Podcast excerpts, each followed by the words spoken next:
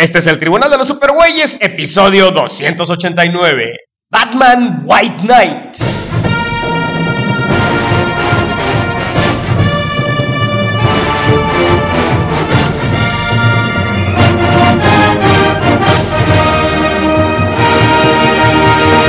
De todos los confines cósmicos del universo, se reúnen con papas y chelas las más poderosas fuerzas del bien que se hayan visto. Pedro Ajas, Davo Duarte, Chucho y Mario Padilla. Todos dedicados a luchar por la paz y la justicia de la humanidad y hablar un rato de cómics también.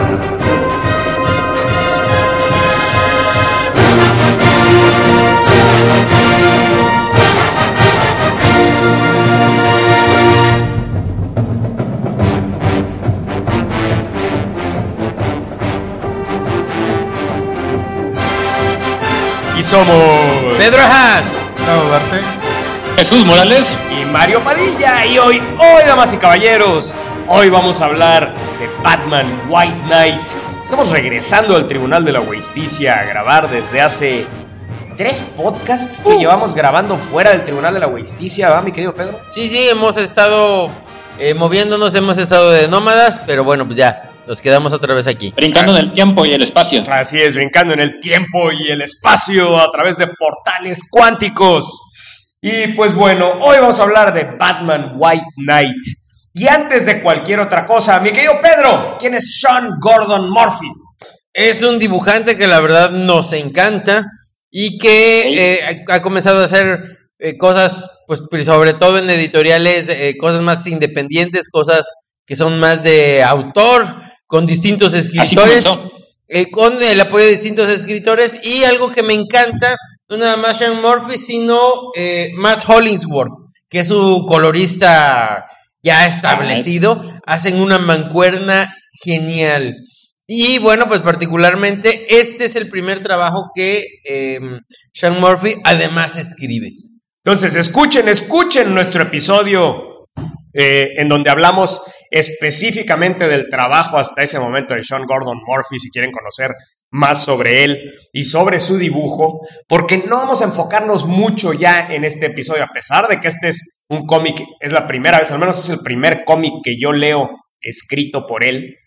No nos vamos a enfocar mucho a Sean Gordon Murphy porque hablamos de él, le dedicamos un episodio completito. Entonces, me gustaría mejor, preferiría yo enfocarnos a Batman.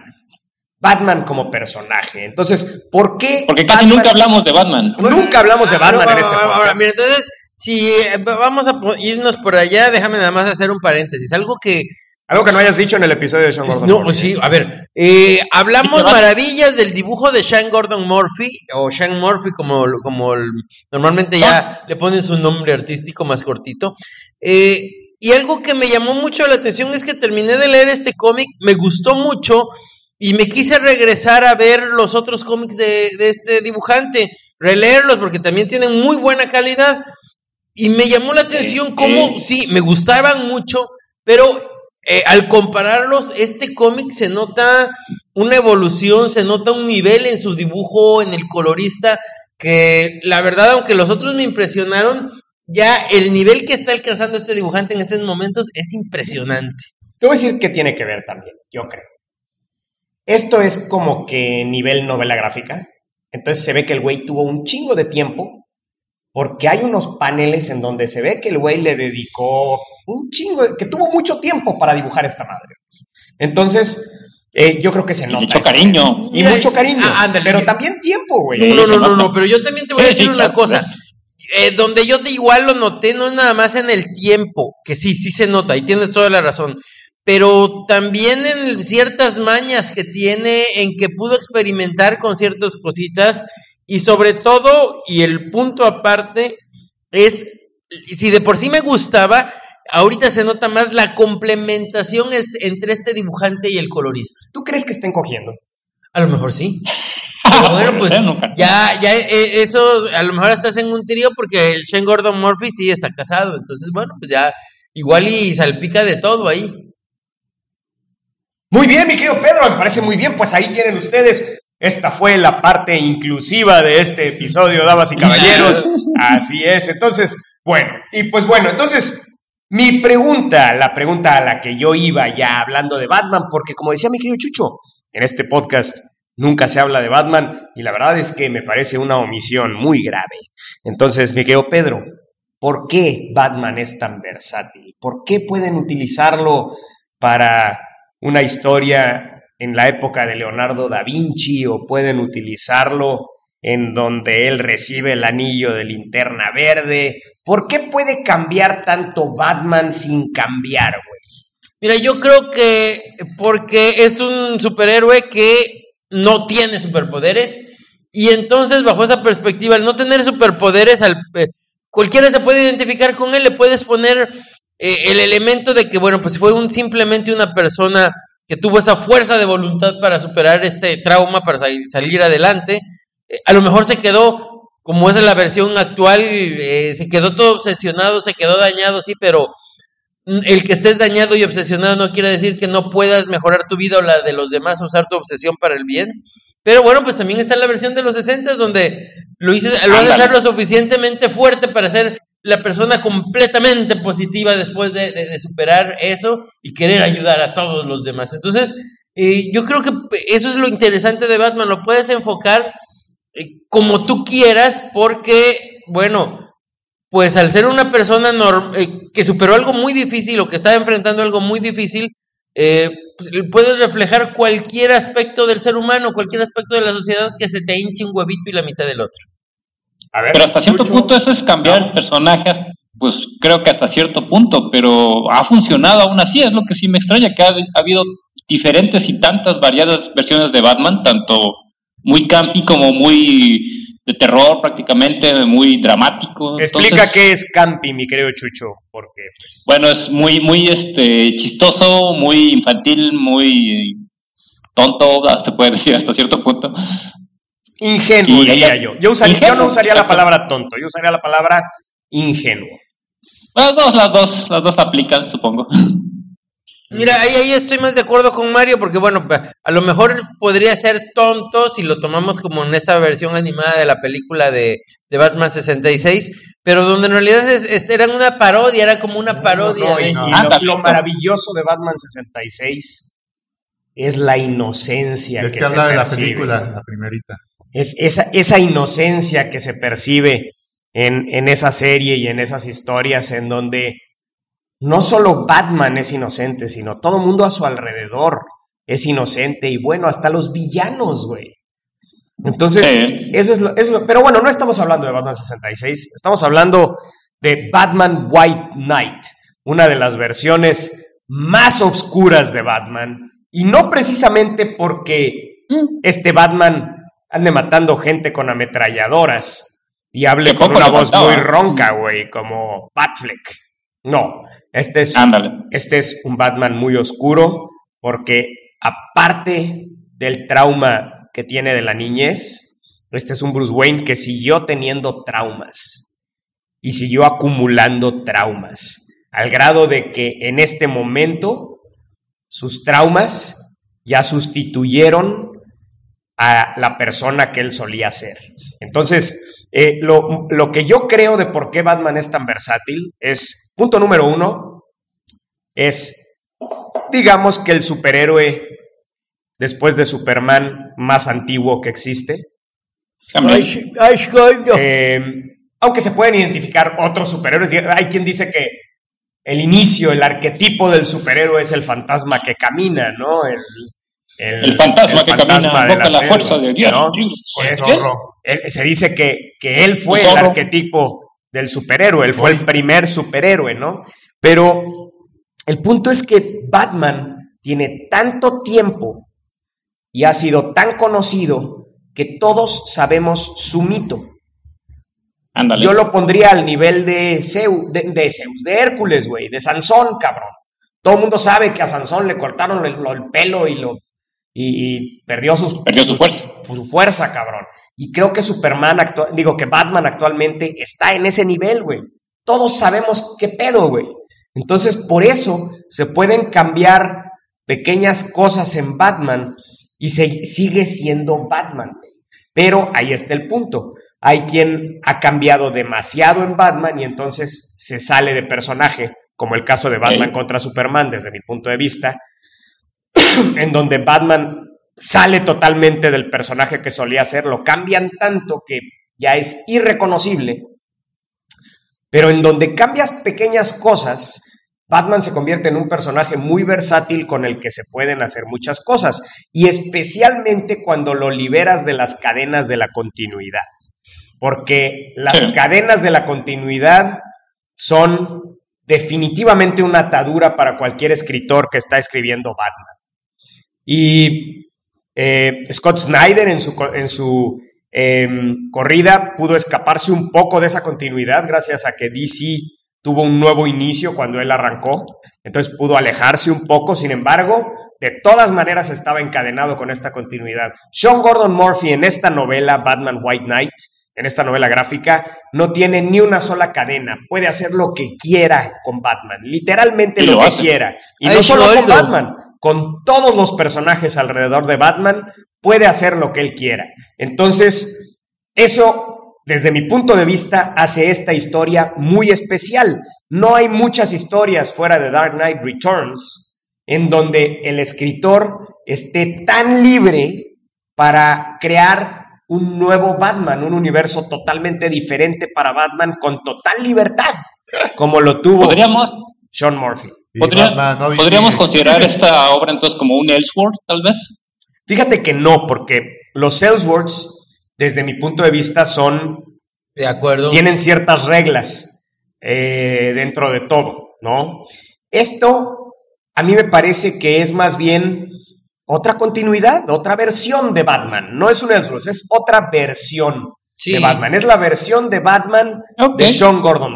Oh, la Tierra Bueno, es un universo paralelo que también se podría considerar los Elseworlds. Yo, no, no, no, no, no, no, no, no, no. Los Elseworlds, los Elseworlds, si recuerdas tú el, el lema de los Elseworlds era tomamos los conceptos conocidos y los ponemos en escenarios totalmente diferentes. Exactamente. En este caso, el, el, escenario es el mismo. Lo que cambia es la situación de Batman. la percepción de Batman, el enfoque sobre Batman. Sería la Tierra 53 de Batman. Por eso no es. Ándale, sería una simplemente, más bien. Este es el Batman de Sean Murphy, ¿no?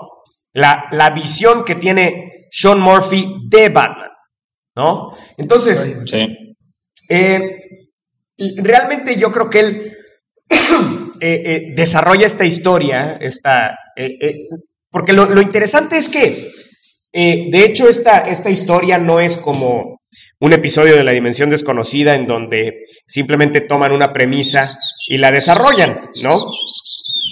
Eh, eh, por ejemplo, aquellos Elseworlds en donde Batman recibe el anillo de linterna verde y pues realmente la historia se escribe sola, es muy predecible, ¿no?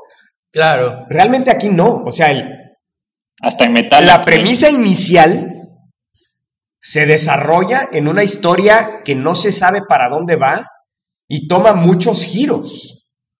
Entonces, y, toma, y, toma direcciones para las que al menos yo no vi venir, yo no esperaba que fuera, ¿no? inclusive toma resoluciones que yo ni siquiera pensé que necesitaba, güey. O sea, cosas que de repente me di cuenta, hey, de veras, se necesitaba una resolución de este pedo. Y pues, o sea, Sean Gordon Murphy además termina la historia amarrando todos los cabos sueltos de la historia, güey. No queda un solo cabo suelto en la historia. Todo queda perfectamente explicado y emocionalmente nos da todos los climas necesarios. Entonces, la verdad es que creo que esta es de las mejores novelas gráficas que se han escrito de Batman porque al menos estructuralmente, a nivel de personajes. Hay muchas, muchas cosas que, eh, por ejemplo, hay detalles que a Pedro no le gustan, que le parecen fuera de la realidad, digamos, ¿no? No sé. Ahora, ah, yo te diría, son homenajes, güey. Pero, claro, eh, por eh, esta es una novela gráfica también que está sumida en homenajes a todas las versiones de Batman. Ahora te voy a decir una cosa. Y yo ahorita que lo releí, encontré algo que me, no me, más que me desagradara, ¿no? Me hizo ruido. Porque hay algo que me pareció fuera de la realidad, como porque es una, además, ese es un Batman muy realista, ¿no? Y hasta lo que le pasan a los personajes intenta hacer, intenta hacer en ciertos momentos muy realista. Claro, eh, yo creo que no, ¿eh? Bueno, pues por lo menos en, cuanto a la interacción de la ciudad. Sí, las interacciones de la gente. pero la acción. Por, eso, por, eso, por eso, por eso, por eso, por eso. Entonces, y el momento en el, que, en el que, a ver, esta, estos momentos de acción como que giran la, eh, estiran la liga demasiado, sucede algo demasiado increíble pero lo que te digo que me llamó la atención fue que estaba tan clavado con los personajes y con esta, estas relaciones entre ellos y de la ciudad y la dinámica de la ciudad, que la primera vez que lo leí me pareció completamente creíble. Y yo dije, ah, sí, o sea, eh, eh, por eso, o sea, así de metido estaba yo y, de interesado estaba con los personajes. Entonces me recordó a lo que eh, decían en una introducción a los cuentos de, de Stephen King, decían, bueno, pues lo padre de los cuentos de Stephen King y de las novelas es que hace que te creas tanto al personaje, haces que, que te sientas tan cercano a los personajes que llega el momento en que cuando aparece este monstruo horrible, te lo crees completamente. Especialmente en Tommy Knockers, güey, buenísima, léela, güey. O si te da la película, buenísima, cabrón. Tommy Knockers, Bueno, muy buena. Pero por lo menos en... Un desarrollo muy interesante. Bueno, pero por lo menos, digo, me acuerdo que estaba leyendo la novela, además de leer eso, de leer unos cuentos de, de, Stephen King, estaba leyendo la novela de eso, y dije, claro, perfectamente, de, eso. ¿De qué? ¿De cuál? De It. Ya te chingue, pendejo. este, y entonces, bueno, pues simple y sencillamente eh, quedaba claro, o sea, y una de las pocas, bueno, tiene muy pocas partes de verdadero horror, pero las veces que tenía ese horror era porque aparte los personajes te los creías completamente, te sentías súper cercano a ellos, ¿no? Entonces, bueno, eh, en esa cuestión eh, eso es lo que también eh, se agradece. Sí, se nota aquí como Sean Gordon te lleva, te lleva por la historia con su narrativa. O sea, la verdad es que eso se agradece mucho también, la, forma como, eh, pues no nada más dibuja, sino ya plantea la historia más que nada. Claro, este, ya escribe porque es el escritor, claro. Sí. Sí, pues es el escritor, pero la, forma en que la, va planteando te va diciendo cosas a su, a su ritmo, a, a, diferentes, en diferentes momentos está haciendo los reveals y cosas de esa manera eh, y, y, y, se explayan en las, en las páginas dándote pues, visualmente cosas muy interesantes y explicaciones de todo lo que va pasando que, realmente es, si es su debut como escritor, la, pues sí, la verdad es que sí se, sí se rifa. Bueno, a ver, eh, eh, mi querido Tavo ha estado muy calladito ahorita en este episodio, entonces, muy al estilo de Tavo. Tavo, vamos a pedirte en este momento que nos hagas un recuento de cuál es el concepto de este cómic. A ver, ah, tú eres Sean Gordon Murphy, estás en un elevador, güey, y te encuentras a Jim Lee en ese elevador, güey. Y estás pensando, tengo una idea para Batman, güey, se la voy a, se la voy a, dar a este güey. Y después de eso te miente la madre porque... Tienes el tiempo que vas a subir del piso 1 al piso 24, cabrón. Pero es un elevador esos rapidísimos. Tampoco te emociones, güey. Parece examen sorpresa. Entonces, a ver, Tabo, entras al elevador. Cinco, cuatro, tres, dos. Batman se desfalletó, se desfalletó pues, porque estaba hasta la madre de, de pinche Joker, lo drogó todo eso y quedó super mal el güey. Pero usualmente con esas drogas lo curan y quieren venganza contra Batman de su forma, en su forma sana y logra voltearle la cabeza como nunca había hecho el payaso asesino. Le volteó el mundo totalmente de una forma que su alter ego loco nunca lo había hecho en toda su vida. Vendido, eh, qué bárbaro. No mames, no, hay, hay que publicar esto. Muy bien, Sean, tienes toda la razón. Vamos a publicar este pedo. Excelente idea para una novela gráfica. Okay, en una oración. No, no entendí, no entendí muy bien, güey. Pero, a ver, Chucho. Sale Harley Quinn en una oración. El Joker se curó y ahora es el bueno y Batman es el malo. ¡Ay, pinche Chucho! Está cabrón, Chucho, ¿eh? Sí. Pues si a esto nos dedicamos, perro, cabrón.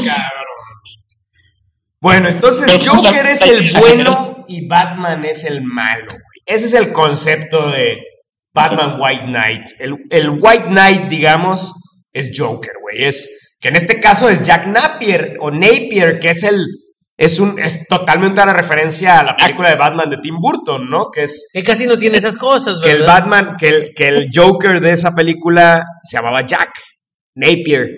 Igual Y- Joker Animated. Nicholson también. En Animated Series también. Fíjate Sí, que yo nunca, eh. nunca supe que hubiera un, un origen en la Eh, serie de la máscara del fantasma sí lo dijeron tantito que era un gángster y era medio inspirado de la película de Tim Burton. Órale, no me acuerdo de ese pedo, pero pues perfecto. Entonces, pues sí, entonces Jack Napier, eh, pues ya, eh, este Joker sí tiene un pasado, sí tiene un, un origen, digamos. Y, y, y, pues bueno, como ese, como esa referencia a esa película, hay una tonelada de referencias De tomadas de muchas otras versiones de Batman. ¿no? Claro. Entonces, em, Tavo está abriéndose su Coca Light, no es ningún tipo de bebida alcohólica, no se espanten, damas y caballeros.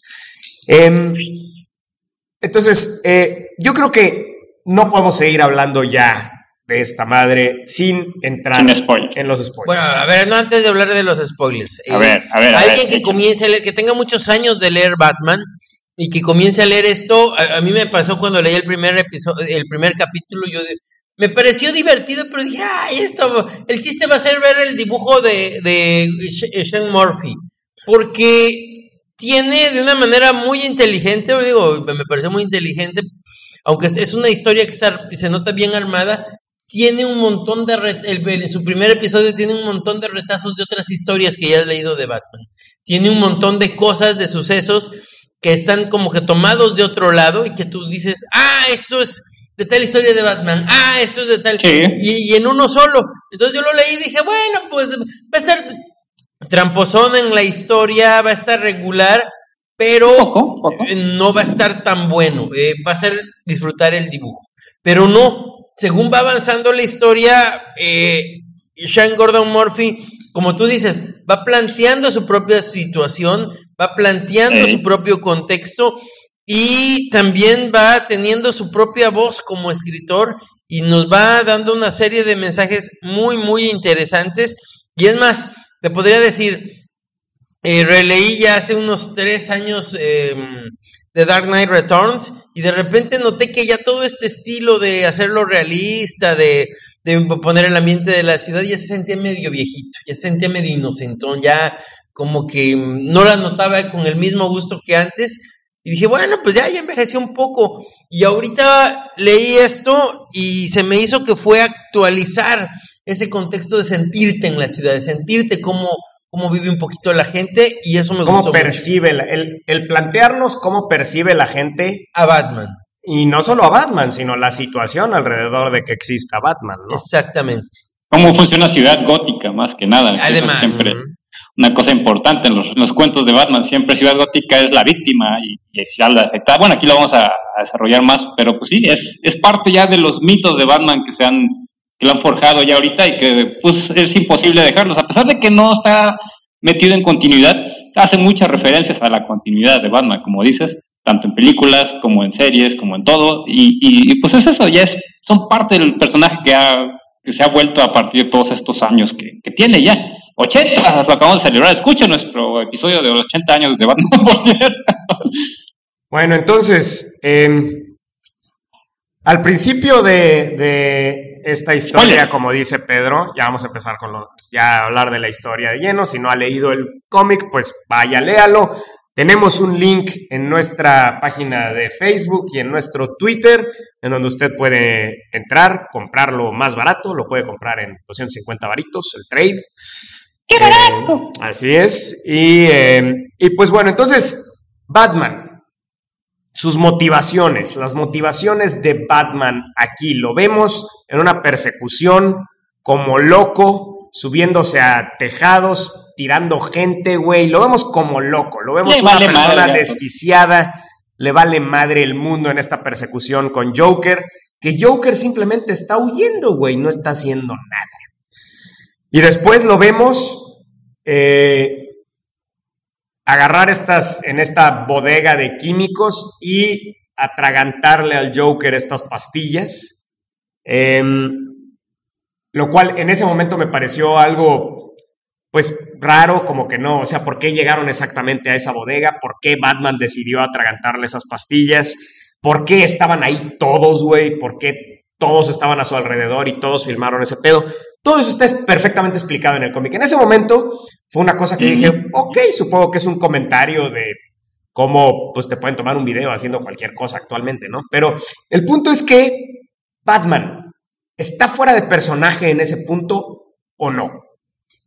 Yo creo que no, eh, porque simplemente está tomado al límite, ¿no? Y creo que en algunas ocasiones sí lo hemos visto reaccionar más o menos de esa manera. Por ejemplo, cuando en los cómics muere Jason Todd, eh, en ciertos momentos claves sí Batman ha estado cerca o de plano ha cruzado una frontera que a lo mejor no debería. Creo que tienes una memoria muy grata de muerte en la familia, que no incluye a la Ayatollah, Khomeini agarrando a Joker de embajador de la ONU. Yo digo algunos de los de los cómics que eh, aparecen después, después de que muere ah, Jason Todd, o sea, después de que muere Jason Todd, algunos por ahí, o por ejemplo hasta cuando, pues de plano sí la riega porque eh, él es el que está tan obsesionado que eh, Ra's al Ghul descubre eh, de alguna manera cómo vencer a los de la Liga de la Justicia porque Batman desconfiaba de ellos, ¿no? O sea, entonces, bueno, pues particularmente sí tenemos ahí ese elemento de que es un,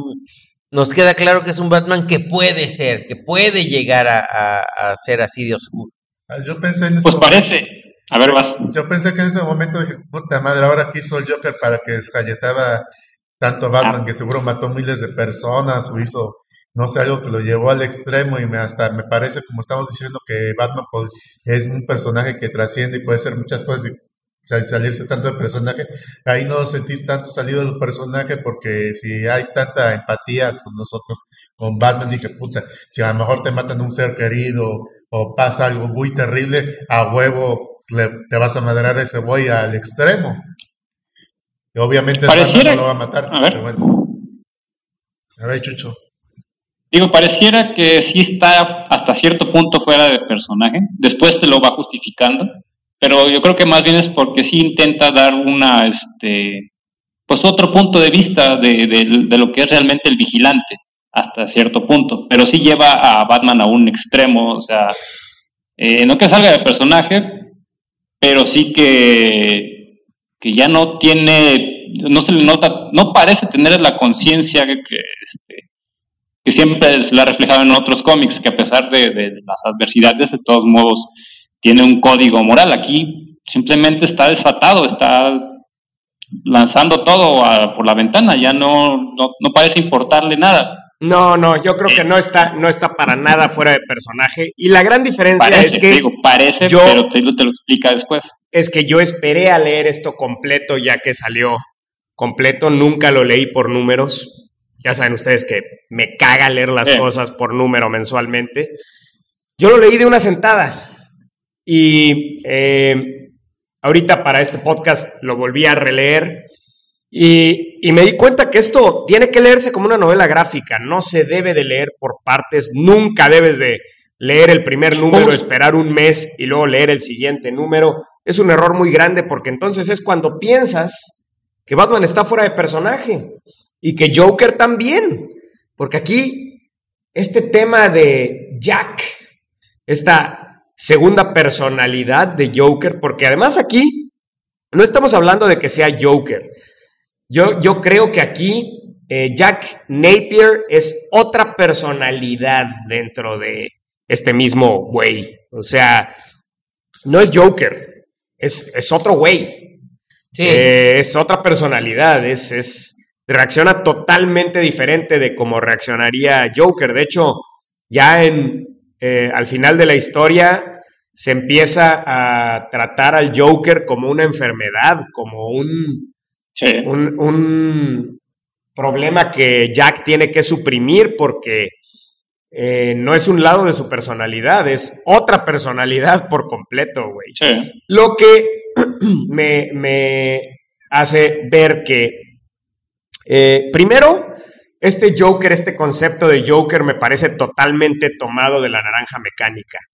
Eh, este Joker es tal cual el personaje de la naranja mecánica y es como si tomara la historia de Harvey Dent y se la inyectara al Joker. Eh, lo cual no está mal, pero pues ¿Eh?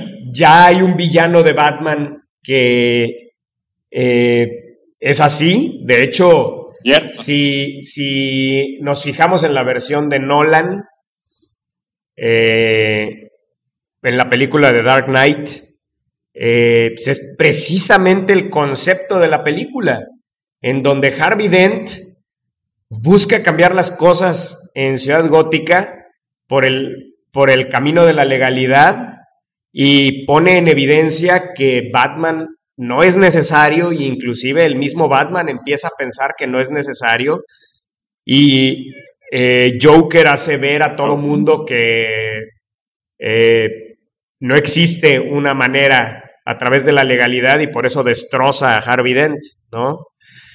Entonces, yo creo que simplemente esto es una amalgama, este personaje de Joker es una amalgama de Joker y, Two-Face y dos caras. Es Que tan- por cierto no aparece en esta, en esta Sí, serie. sí aparece, pero no tiene ninguna, solo aparece dibujado, digamos, no tiene ninguna eh, participación en la historia. Es, es un, eh, un maniquí más No, en no, el ejército de la Neo Joker, eh, pero es totalmente, yo creo que es a propósito porque lo que está haciendo aquí Sí. Murphy, sin embargo, eso parece al principio, porque después este personaje, o sea, lo que realmente cambia con Harvey Dent es que es- este personaje toma el pasado de Joker y, y utiliza el concepto de dos caras con el pasado de Ajá. Joker y con las relaciones de Joker y juega con las relaciones de Joker. Y ahí es donde, donde me parece que es muy importante cómo eh, Murphy eh, eh, lleva la historia a manera de que estas relaciones se convierten en lo que forma esta personalidad de Jack Napier, que, que es como si estuviera formándose conforme avanza el cómic. Al principio es un güey muy pragmático y muy poco emocional, y conforme va avanzando la historia, se convierte cada vez más emocional, al grado de que al final termina prácticamente sacrificándose, ¿no? Es, Sí. es, un, eh, eh, es una personalidad naciente que inclusive eh, llega a ganarse el respeto de todos los personajes, ¿no? Incluyendo Batman. incluyendo a Batman. Incluyendo ¿no? Batman. Entonces, Exacto. eh, ahora, un, un concepto que me parece muy interesante conforme va avanzando la historia, eh, no solo es, a mí me parece muy interesante la, la manera en que Murphy nos presenta la historia, es así como que vamos a quitar las cosas de enfrente, o sea, comienza la historia con Batman encadenado en Arkham y eh, Jack viniendo a pedirle ayuda, ¿no? Entonces es así como que, a ver, vamos a, vamos a quitar todo ¿Qué lo que es trámite, güey, que es básicamente el primer número, deshacerse de los trámites y pasar a, a la historia que realmente quiere contar eh, Murphy, que es esta historia de esta ciudad que está asediada por esta rivalidad entre Batman y sus villanos. Y, eh, y aquí es donde vamos a entrar en, en el concepto político. Aquí sí, mi querido Pedro, hay pedo político. Sí, aquí sí. Muy evidente, güey, no tienes que darle la vuelta, güey. O sea, este tema de que Batman provoca destrucción. Puede- puedes decir Batman y sus villanos, o sus villanos y Batman, o es simplemente la situación Batman. Porque ¿qué es primero, los villanos o Batman? Eso no sabemos, güey. No sabemos quién es el huevo y quién es la gallina, cabrón. El punto es que hay gente en esta ciudad que está lucrando de esta rivalidad y de estos enfrentamientos. Y están lucrando muchísimo. Y me encanta que no solo nos platica Murphy que están lucrando, sino que nos dice claramente cómo lo hacen y es una manera muy plausible de hacerlo. Sí. Dice este tipo, es fácil, güey. Compras a precio bajo cuando acaba de suceder el pedo y después cuando entra el subsidio de destrucción de Batman, vendes cuando ya tiene servicios y, y volvió a subir de precio, ¿no? Güey, tiene, tiene toda la lógica del mundo. ¿no? Tiene toda la lógica del mundo. Y eh, Lex, Luthor con sus pinches es- eh, eh, planes relacionados con bienes raíces, ¿no? Pero sí, o sea, y hay mucha gente que está lucrando de ese, de- re- nos revelan este fondo de destrucción de Batman, ¿no? Entonces, a ver, ¿qué opinan de ese concepto cuando se presentó? ¿Qué, qué, qué les pareció a ustedes? A mí me pareció buenísimo, güey. Me Ah, pareció ver, una ah. manera. Y lo peor es que Bruce no sabía, güey. O sea, Bruce acaba metiéndole sí, un putazo al güey que, que le dice eso. O sea, ¿qué, qué les pareció ese pedo? Ah, no, a ver, a mí la verdad es que me encantó por la manera en que lo planteó. Lo plantea de una manera muy inteligente, muy sencilla, muy comprensible. Y como tú dices, eh, la manera en que Batman eh, se da cuenta que algo que él tiene y con buena intención eh, está siendo manejado, está siendo manipulado, bueno, pues la verdad es que hasta él eh, tiene que romper con esas apariencias. De que él es el playboy, de que él es este millonario y que es uno más de ellos. Y sí, como tú dices, le da ese golpazo a este cuate. Y la verdad es que me encanta cómo, eh, bueno, pues a lo mejor ahorita me estoy dando cuenta que esto, este- sí, efectivamente, Sean Murphy toma de un montón de historias que le gustan de Batman, pero lo hace a su propio estilo. Por ejemplo, toda esta cuestión de eh, que Batman es más dañino para su ciudad gótica que benéfico, me recuerda de esta historia de Blind Justice, eh, Justicia Ciega, donde uno de los entrenadores de Batman, este, eh, se da cuenta y dice, no, claro, de seguro es Bruce Wayne, porque yo lo conocí, y el muy baboso, en vez de ayudar a su ciudad, la está perjudicando con tanta violencia, la está, al final termina fomentándola. Entonces, creo que ahí está la idea, creo que de ahí la tomó, pero la tomó de una manera muy inteligente, muy actualizada a, lo que va con, con nuestros tiempos, de esta cuestión de cómo, pues hay gente que simplemente manipula y simplemente maneja a su conveniencia el dolor de los demás. Y la verdad es que me gustó mucho. Igual, yo creo que ahorita que estabas diciendo de que si Batman estaba o no estaba fuera de personaje, eso es algo que me gusta mucho.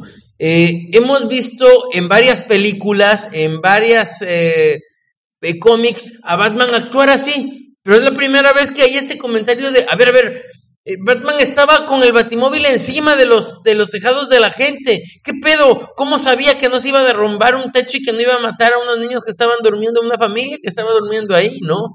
Entonces, es ver esto que ya hemos conocido de Batman, pero bajo una nueva perspectiva. Y creo que eso es lo que le da originalidad algo que hemos visto muchas veces, ponerlo, enfocarlo desde una perspectiva diferente. Bueno, y ahora, las razones por las que Batman está así. Vamos a explorar esas razones. Primero, Alfred está muy enfermo y está siendo mantenido gracias a tecnología de Victor Fries o Victor Fries, como quieran llamarle ustedes, Doctor Frío. por su eh, Doctor Fries o su verdadero, verdadero apellido Fries, pero eh, está siendo mantenido por una alianza que tiene Bruce con Victor Fries, que tiene a su esposa también congelada junto a Alfred.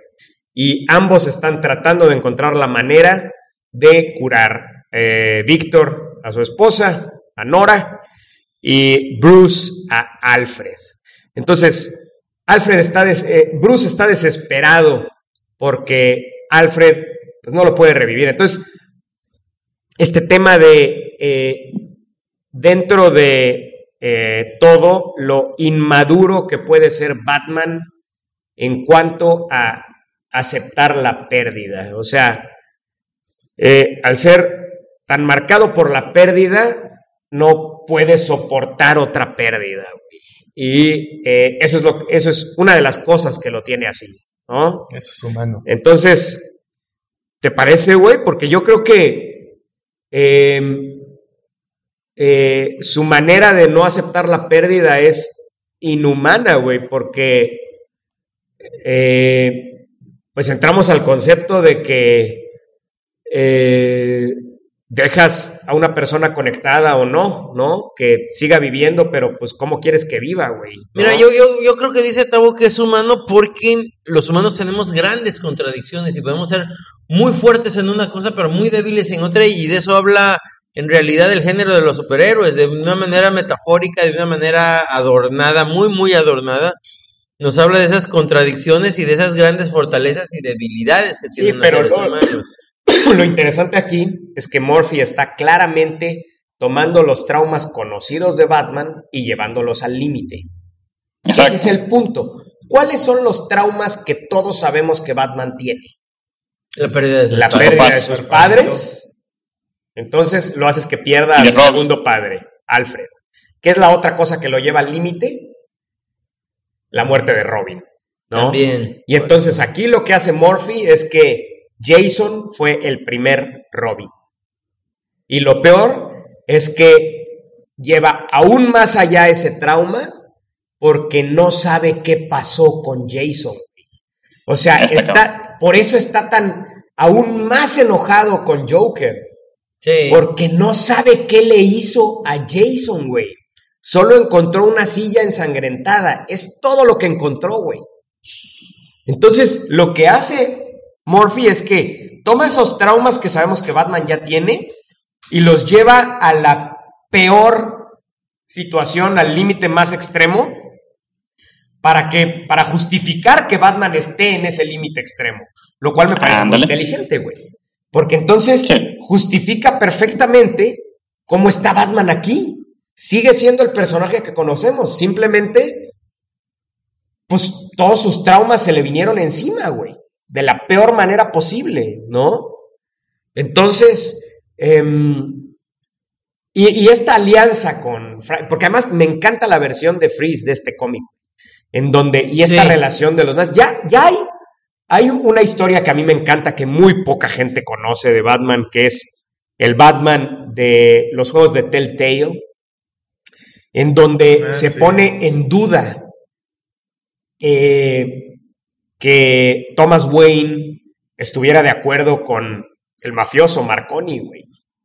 Y de hecho, en esa continuidad, en esa historia, Thomas Wayne estaba realmente de acuerdo con la mafia, güey. Y Bruce tiene que eh, aceptar ese pedo y entender que su papá no era perfecto, güey. Y que tuvo que hacer tratos con la mafia, cabrón. ¿No? Sin embargo, aquí eh, nos presentan una, una versión de Victor Fries que es hijo de un nazi refugiado que, eh, que Thomas Wayne ayudó y que este padre de Victor Fries traicionó la confianza de Thomas Wayne porque Thomas Wayne quería utilizar la tecnología exclusivamente para fines benéficos y eh, este tipo decidió que tenía mejores aplicaciones como arma y pues ahí empezó el pedo, ¿no? Y pues todo abajo de la, en fin, Guerra Fría, en fin, nos ponen, nos pone Sean Gordon Murphy esta historia entre líneas en donde eh, en la Guerra Fría, abajo de la Embajada de Rusia, construyeron un cañón gigante de, eh, de Capitán Frío, ¿no? De, de Mr. Freeze, ¿no? Bueno, Capitán Frío es el de, es el de Flash, ¿no? Este es Mr. Freeze, es Ajá. totalmente diferente, totalmente diferente. Capitán Cold Otro- es otro- personaje totalmente diferente, nada que ver. Pero siempre nos hacemos bolas. Entonces, eh, pero y a mí me encanta esta versión, de- a pesar de que no tiene mucho que ver en la historia, porque realmente eh, aquí Mr. Freeze es simplemente, pues, una manera de mejorar a Neo Joker, darle un arma, básicamente, pero, pero eh, me encanta esta final, versión de Mr. Freeze, cabrón. Es Sí, buenísima no, esta versión sí, de Mr. Creo Freeze. que es una de las Y es- mejores y le da este toque, eh, pues trágico al personaje, eh, trágico, melancólico y creo que hace que te guste mucho. Que bueno, a partir de la versión de Bruce Timm, de la, de serie animada, Sí, pues, es un personaje trágico y melancólico, güey. Antes nomás de era hecho- ladrón de diamantes En- eh, con, con una temática y ya. Exactamente, güey. En, en- en nuestra, nuestras redes sociales puse la imagen de. En donde. Que la verdad a mí me parece que es de las mejores imágenes. Hay, hay muchas imágenes en este cómic que están para enmarcarlas y ponerlas en tu cuarto, ¿no? Pero realmente una de las que, una de las que más me gustan aquí es esta imagen en donde está Freeze en, enfrente del tanque donde está su esposa Nora y está muy triste pegado al vídeo, ¿no? Es que qué, qué imagen esa, güey. Sí, es, no, definitivo. es perfecta, cabrón. Y, y pues bueno, lo que tú dices del color, ¿no? Porque pues yo, yo ya me he acostumbrado a ver a Mr. Freeze con eh, estos gogles rojos, güey, que lo dibujan ahora. Pero eh, eh, el color que usan en esta novela gráfica son puros azules cada vez que sale Freeze. Y este, y me parece que, que lo hace, le, da ese, ese tono de, de pues, como dice Pedro, ¿no? Todo triste y melancólico, pinche trágico, güey. O sea, y, y, además es hijo de un tirano, güey. O sea, me, me encantó la, la, dimensión adicional que le dio a Mr. Freeze, a pesar de que no lo usó muchísimo en la historia. Este, me encantó la dimensión adicional que le dio a Mr. Freeze, ¿no? Ahora, ahora, ahora ¿cómo, ¿cómo contrasta con Batman y cómo eh, efectivamente en su momento termina siendo alguien que termina ayudando a Batman y que termina identificándose con él, ¿no? No, y que respeta profundamente a la familia Wayne. Exacto. Y, que, y que sabe que, que, Bruce es una buena persona. Y, en fin, o sea, no, nos presentan una, una perspectiva totalmente diferente de, de este, Mr. Freeze. Ahora, hablando de otro personaje que también y me recuerda a Mr. Freeze ahorita que lo mencionas porque aparece, son contadas sus, participaciones, pero se me hace importantísimo y aquí sí es manejado de una manera diferente, es el de Batichica, el de Batgirl. Porque normalmente Batichica fue como que, ah, para que las niñas se identifiquen, ándenle, para que... Y ha sido un personaje como que pues muy de paso de repente. Y me encanta cómo en esta novela gráfica tiene un papel muy, muy importante que es ser el enlace entre la Batifamilia, entre, entre Batman. Ella siempre está como mujer eh, comprendiéndose, es la comprensiva, es la que eh, se apiada de todos y es la que busca siempre entrar en ese punto medio entre, entre todos los personajes y ser como que la verdadera unión, esa verdadera inteligencia, eh, inteligencia sentimental de todos de los personajes principales. bueno, yo, yo, yo lo vi diferente, yo no lo veo así de que hay que la mujer y que la chingada, no mames. Yo lo veo como la voz de la razón. son dos personajes que están muy ligados. Eh, Dick Grayson y, pues asumo que es Bárbara Gordon, porque pues nunca se explica, nunca se dice claramente que es la hija de, de, Gordon, pero supongo que es Bárbara. No puede ser. Pero Aquí esos son dos personajes muy ligados porque eh, son los dos compañeros de Batman en este momento que, eh, para empezar, Dick Grayson es el segundo Robin en este, en este universo. Para mí sigue siendo el primero, ¿no? No, no, no, no, Se menciona claramente que el primer Robin fue Jason. Ah, Por eso el trauma de Batman. Te repito, es la manera de llevar al máximo el trauma de Batman. O sea, conviertes al Robin que que desapareció y no existe, fue su primer Robin, güey. Entonces, con Dick ya fue diferente, güey. Y entonces, Dick es la visión de las cosas más pragmática, güey, más... No, a la chingada, güey. En cambio, Bárbara es la visión de las cosas emocional, güey, en donde ella sigue creyendo en Bruce. inteligencia emocional. Pero ahí es donde los dos, pero no la puedes ver sin, si te fijas, cada vez que aparece Bárbara casi siempre está en contraste con Dick. Son los dos personajes que están dándonos las dos perspectivas que podemos tener de esta historia ante el personaje de Batman, güey. Y, es, y eso está, está chido, güey. Y además, este resentimiento que tiene Dick Grayson hacia Batman, que Bárbara ya no tuvo. Porque, porque Dick vino directamente después de Jason, Batman estaba dolido, Batman estaba encabronado, güey. Y entonces a Dick no lo trató bien, güey. Pero ya, ya con Bárbara, ya fue diferente, güey, ¿no? Con ella, ya ella le tiene mucha fe a Bruce. Inclusive hay momentos en donde le dice a Dick Grayson, ¿cómo se te ocurre si él te dio todo? Qué, qué poca madre le dice, ¿no? Casi. ¿Cómo se te ocurre ser así, no? Y la verdad es que aquí, en este cómic, yo aborrezco al personaje de Dick Grayson. Eh, Murphy lo hizo un personaje que eh, muy mal agradecido desde mi punto de vista, güey. O sea, porque yo no entiendo cómo puede dejar de creer en Batman así. Ahora, nunca se sabe realmente cómo lo trató Batman, ¿no? O sea, cómo fue, porque... Eso. Eh, como, o sea, como este, como este tema de que fue el segundo Robin y, acababa de morirse o desaparecer Jason, pues No sabemos realmente cómo fue, pero pues en esta, en esta versión, Dick Grayson creció bien mierda, güey. O sea, resentido totalmente con Batman. O sea, pero resentido mal pedo, güey. Este, al grado No de tuvo que la atención.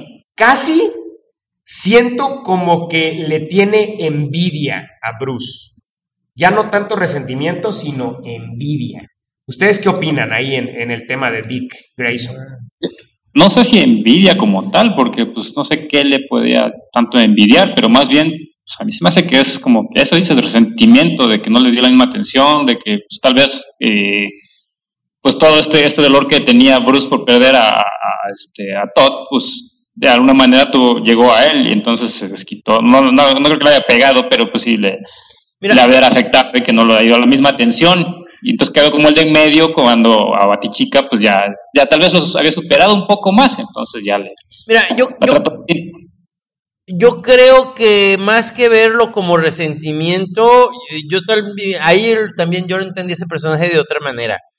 Eh, ¿Por qué? Porque sí, sí había este rencor, sí había esto, pero más que traición o más, más ser malagradecido, creo que eh, en el caso de Batman, si tenemos la historia de Dick, eh, Batman reemplaza la figura paterna de Dick.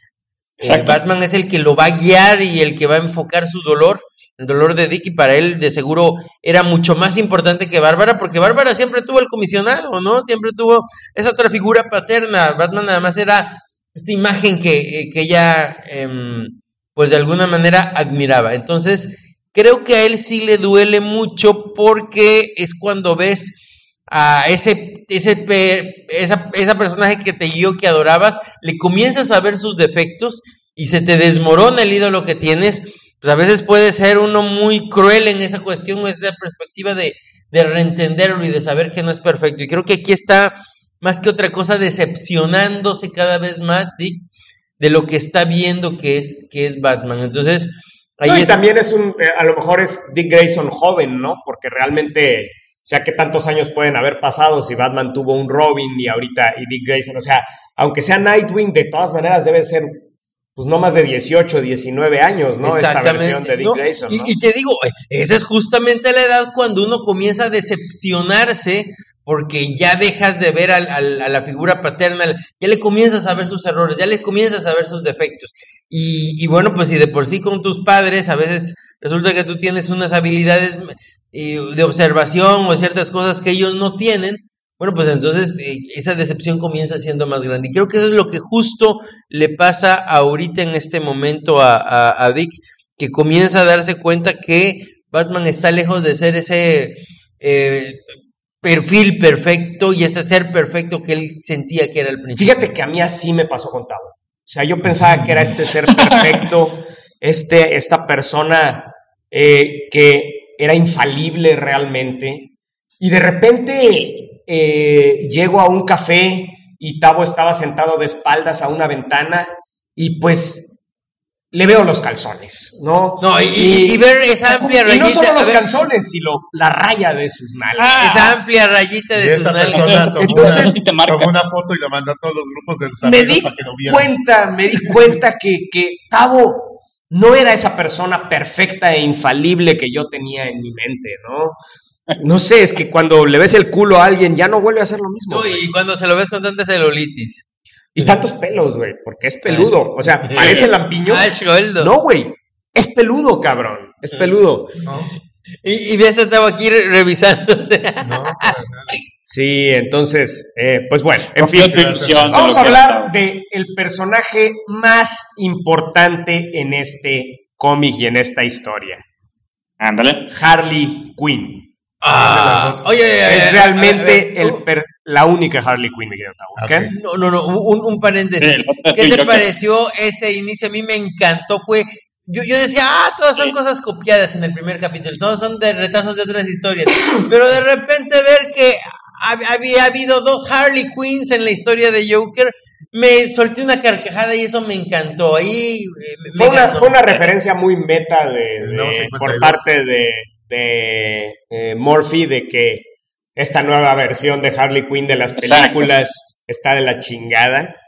eh, y estoy totalmente de acuerdo con él. O sea, desde la parte Sí. así meta fuera de la historia, eh, me parece un comentario muy chingón y un golpe muy duro y a la cabeza de esta Harley Quinn medio puta y medio está de la chingada, güey. Bien pendeja está de la chingada. Pero Ahora, eh, eh, lo que lo que aquí lo que me encanta es que aquí Harley es no solo un personaje muy inteligente, sino que es el centro de la historia.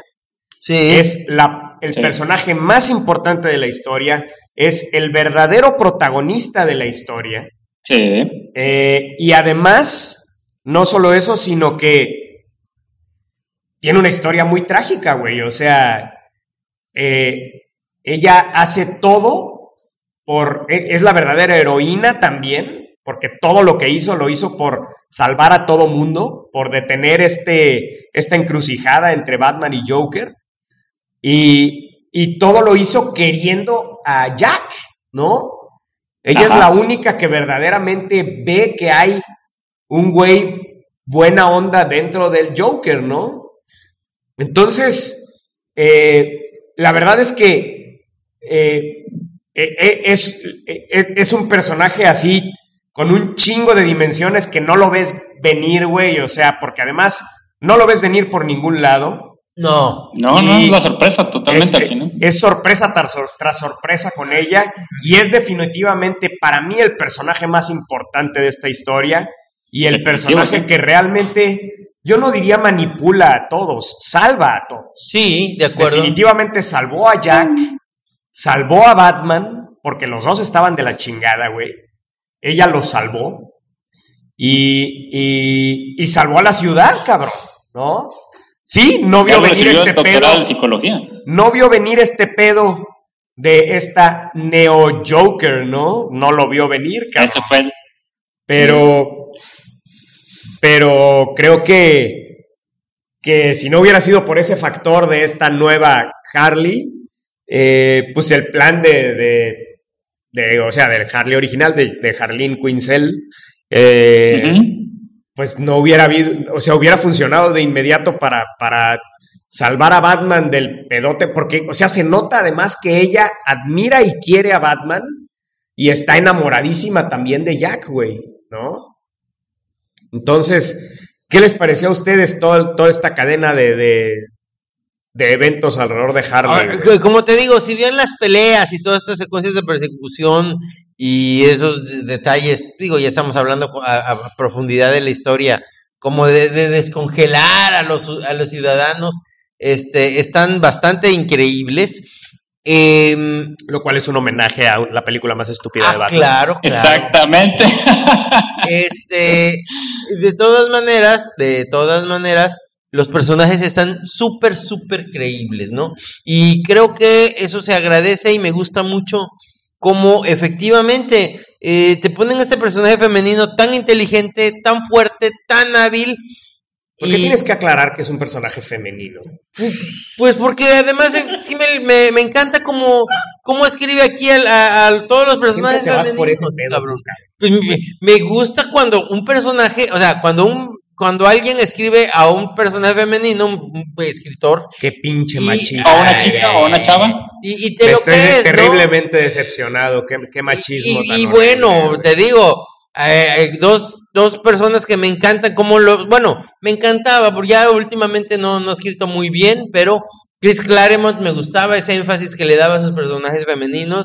Me encanta cómo lo hace este James Cameron. Entonces estás diciendo que los personajes femeninos no, eh, no hay personajes femeninos este, chingones o qué pedo.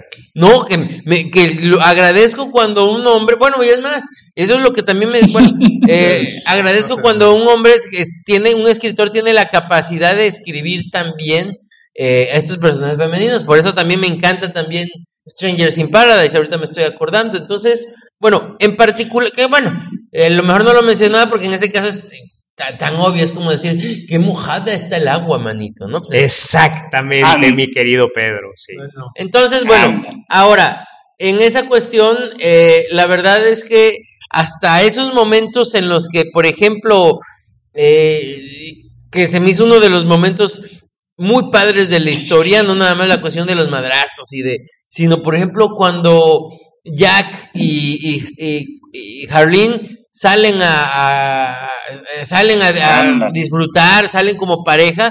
Esos momentos de la historia me gustaron mucho, la verdad es que los disfruté. Y además dibuja buenísima Harley, Exacto. ¿no?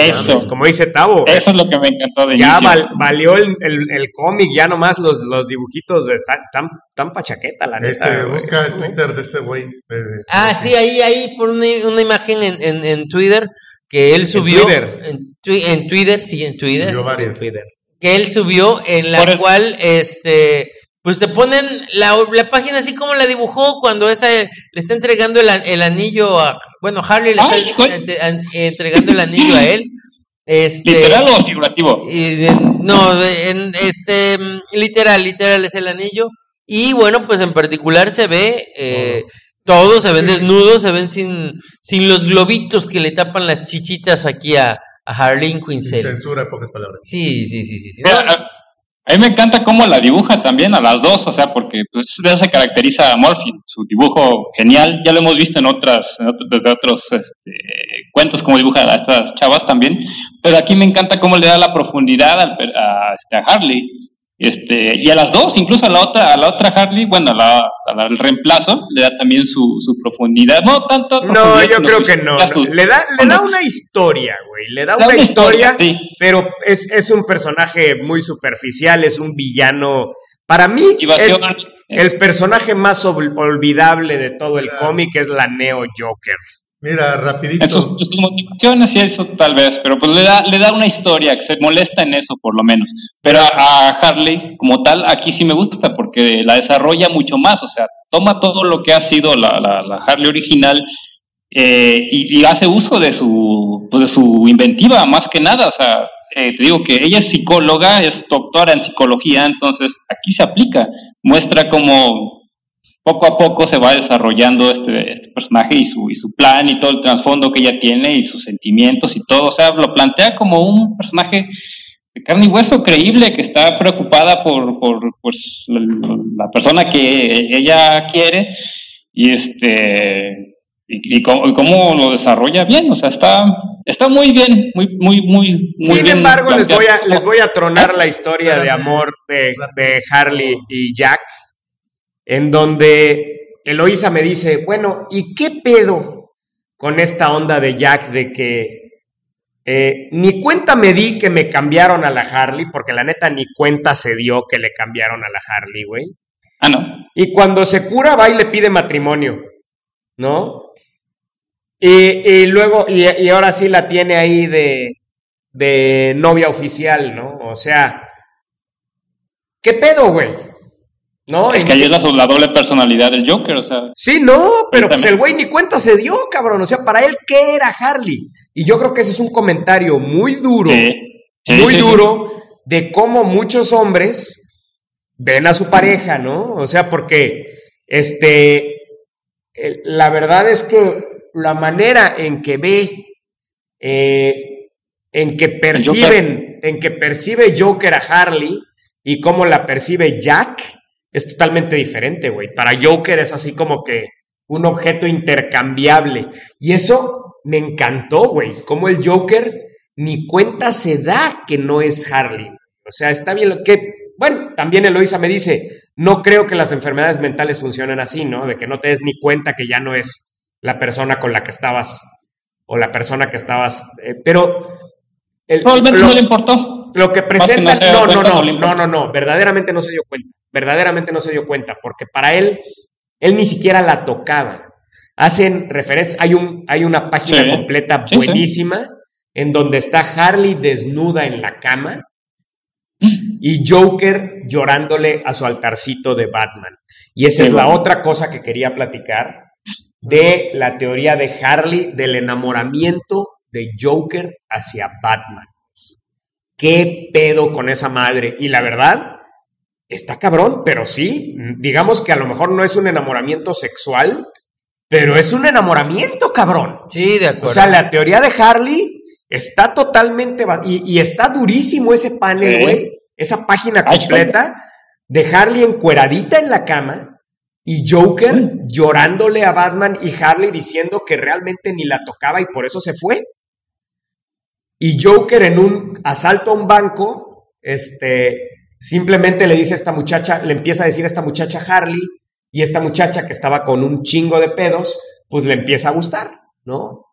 Entonces, em, yo creo que más bien, más que si funcionan así o no las relaciones, yo creo que es que, es que eh, este cuate eh, quiere en esta historia hacer muchos comentarios de muchas cosas. Sí. Y uno de esos comentarios es precisamente ese de, cómo se puede percibir y cómo se puede menospreciar a, una relación, ¿no?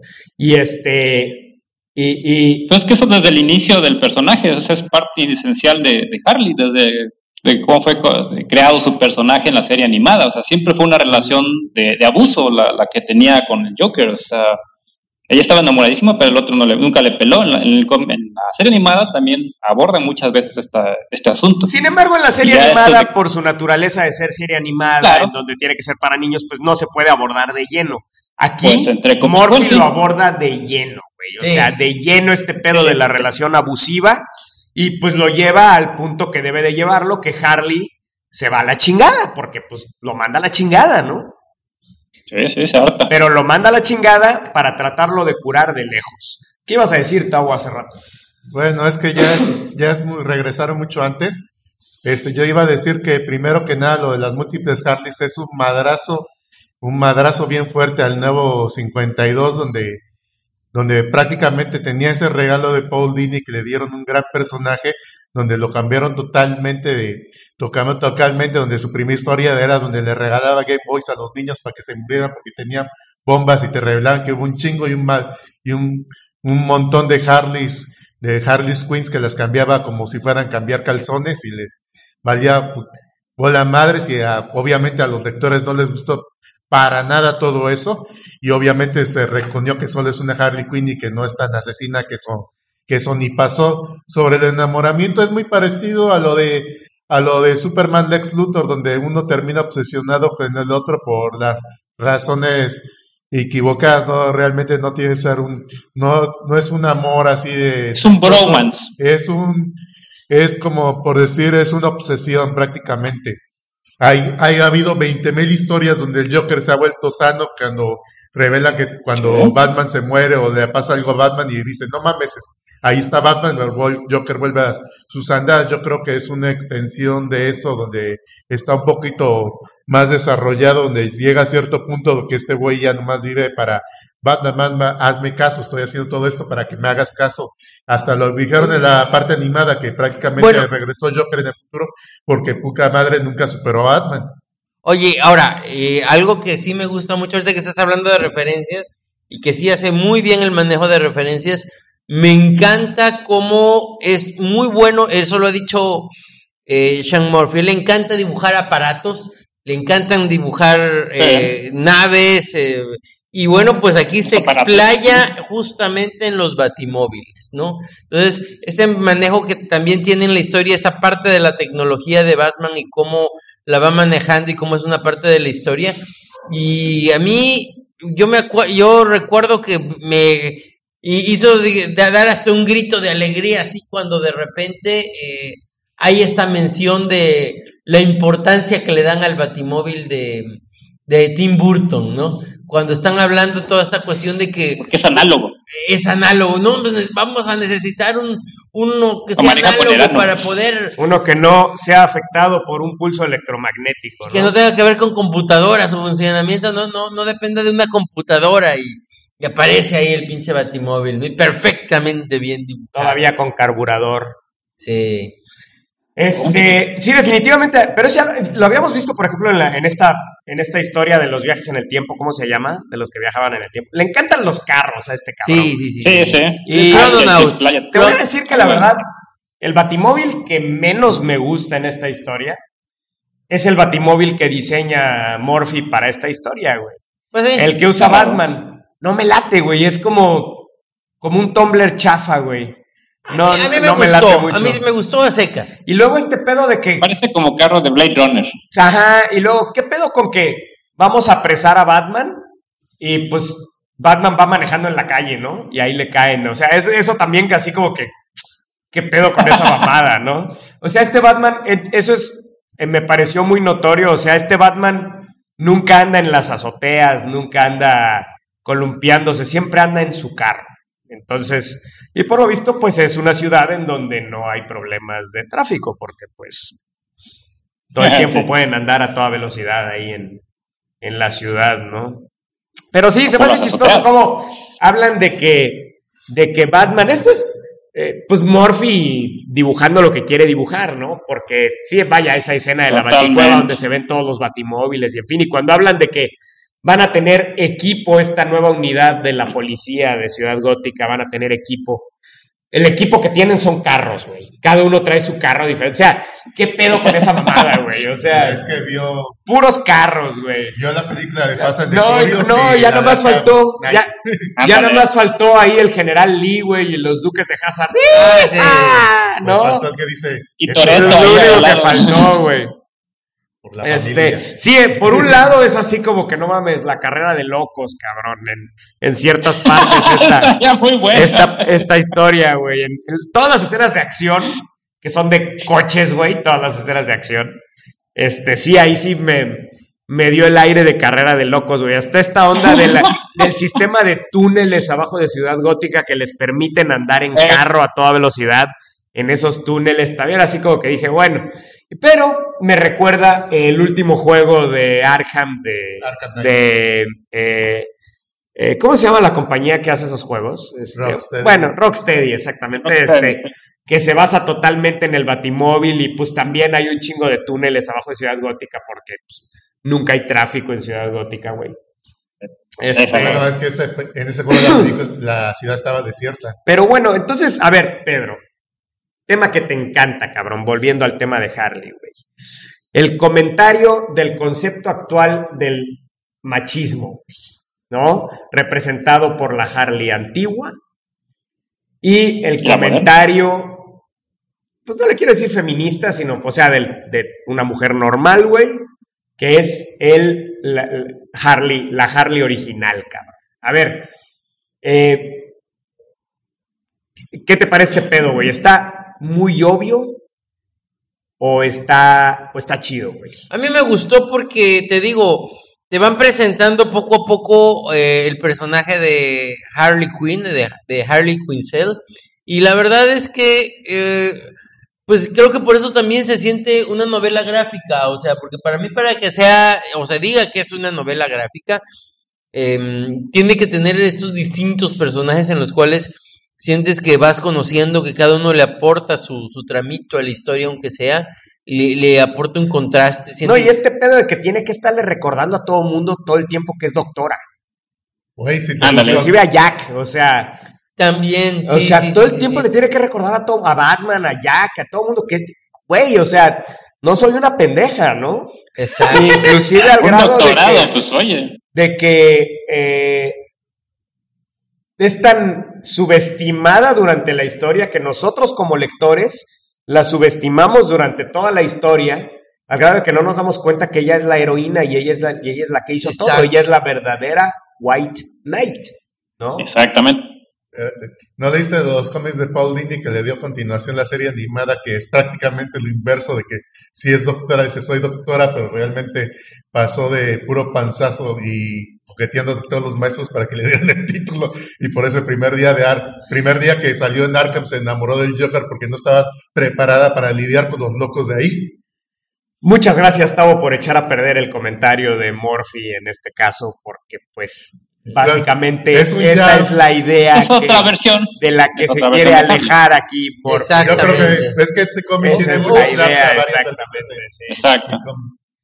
Pero bueno, pues como, como te decía, realmente para mí la villana, la Neo Joker, me parece un, una amenaza, pues, porque para colmo, bueno, me, me gusta este tema de que a fin de cuentas esta, esta complicada, este complicado esquema de utilizar las arenas de Clayface junto con los controladores mentales del sombrerero loco, güey, eh, para controlar a todos los villanos de Batman, los super villanos, digamos, que pues no todos son super. Me encanta, por cierto, el Bane mexicano, güey. Mm. Me encanta ese pedo, güey, que habla en español y todo. Está bien chido, güey. No me gusta Killer Croc con cara de cocodrilo total. Ay, Ese no me latió, güey. Oye, ¿y por qué Killer Pero- Croc aquí anda con una niñita? Y... Eso tampoco Ah. agarré el pedo. Es que viene con. Es Baby Dolls, viene de la serie animada porque hicieron Exacto. pareja de La Bella y la Bestia. la- Oh, ya. Hay un capítulo que hacen Ah. pareja para hacer crímenes, pero este le puso los cuernos con otras mujeres cuando Mm. tenía lana y se vengaron. y- Bueno, pues el, el no punto es niña. que esta, este complicado plan que utiliza esta Neo Joker, esta mujer, para controlar a los villanos de Batman y tener su ejército de supervillanos, pues a fin de cuentas fue idea de Jack. Sí. Jack Exacto. fue el primero que eh, manipuló a los villanos con las arenas de Clayface y utilizando el cerebro de Clayface. Eh, y pues la verdad es que él, por más que pregonó que iba a salvar a la ciudad por el camino de la legalidad, pues Pues, manipulando a la ciudad de esa manera, manipulando a la opinión pública de esa manera, pues ya empezó mal. La Es- cagó por completo y nos muestran que es, no, no es hipócrita, güey, nos muestran que es tan eh, falible, no, tan falible como Batman. Pues sí. O sea, ya, ni Jack ni Batman son personajes perfectos, pero terminan complementándose perfectamente. Yo lo vi como prácticamente en un In Your Face en Batman con el pretexto de ayudar a la ciudad era poder a Batman principalmente, no tan... Y ya ayudando a la ciudad No. ya es algo muy incidental. No, yo creo que Jack verdaderamente quería sí, salvar a la ciudad. Simplemente utilizó esa, ese plan para, pues, tenía resquicios de lo manipulador que es el Joker, ¿no? Claro. Ahora, eso Pero sí, pues tendría que exhibir a Batman para también salvar me la decía, ciudad. también me decía Eloísa, ¿no? Que eh, es un pedo muy de la sociedad gringa, güey. No sé qué tanto eh, los mexicanos seamos así, yo creo que en gran medida somos así, pero, o sea, como los gringos son muy colectivos en sus opiniones, güey. O sea, eh, todos se juntan para juzgar a Batman. Primero, la opinión pública era en contra de Joker y en cuanto sale este video, güey, todos, todos, todos opinan en contra de Batman, ¿no? A eso nunca Joker era el villano más grande de la ciudad y en cuanto Batman se vio violento con él en un video, toda la opinión pública se le fue encima, ¿no? Y, y fue más poderoso el discurso de Jack, que era un villano que, pues no sabemos qué tantas cosas habrá hecho en, ese, en este universo, pero evidentemente hizo muchas cosas terribles en contra de la ciudad. Sin embargo, el discurso fue más poderoso que cualquier cosa que hubiera hecho en el pasado Batman para salvar a la ciudad, ¿no? eso no Entonces demuestra lo, lo no, es, es un comentario total de,